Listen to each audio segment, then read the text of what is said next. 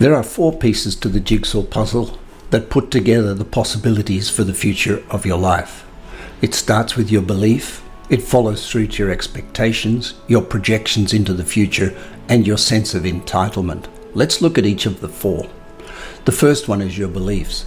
You're not born clean like a white sheet of paper. You're born inheriting beliefs from your parents and from their parents and from their parents, etc. And those beliefs create for you what you think the world is going to, to look like, what you believe to be the uh, operating model of how the planets and everything align for you, whether you believe in luck or God or serendipity or karma.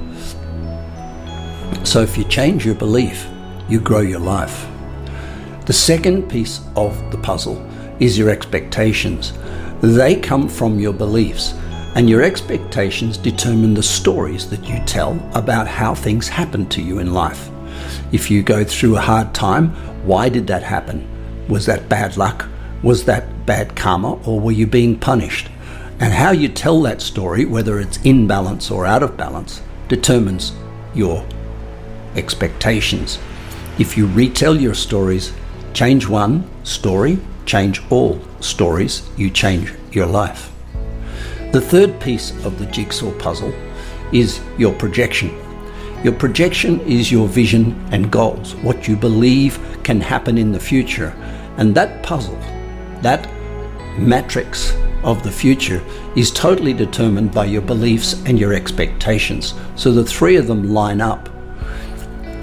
What you believe will happen is what you believe has happened. What you believe can happen is what you believe has happened. And we try to change that using the Power Hour, which leads obviously to a strong sense and a stronger and stronger sense of self belief that you can do what you want to do and do what you would love to do in this big wide world. The fourth piece of the jigsaw puzzle is an amazing realization, and that is your entitlement. Your entitlement is revealed because what you've got is what you think you deserve. Now, you might not have a lot, you might have a lot. You might not be successful as you want. You might be more successful than you thought.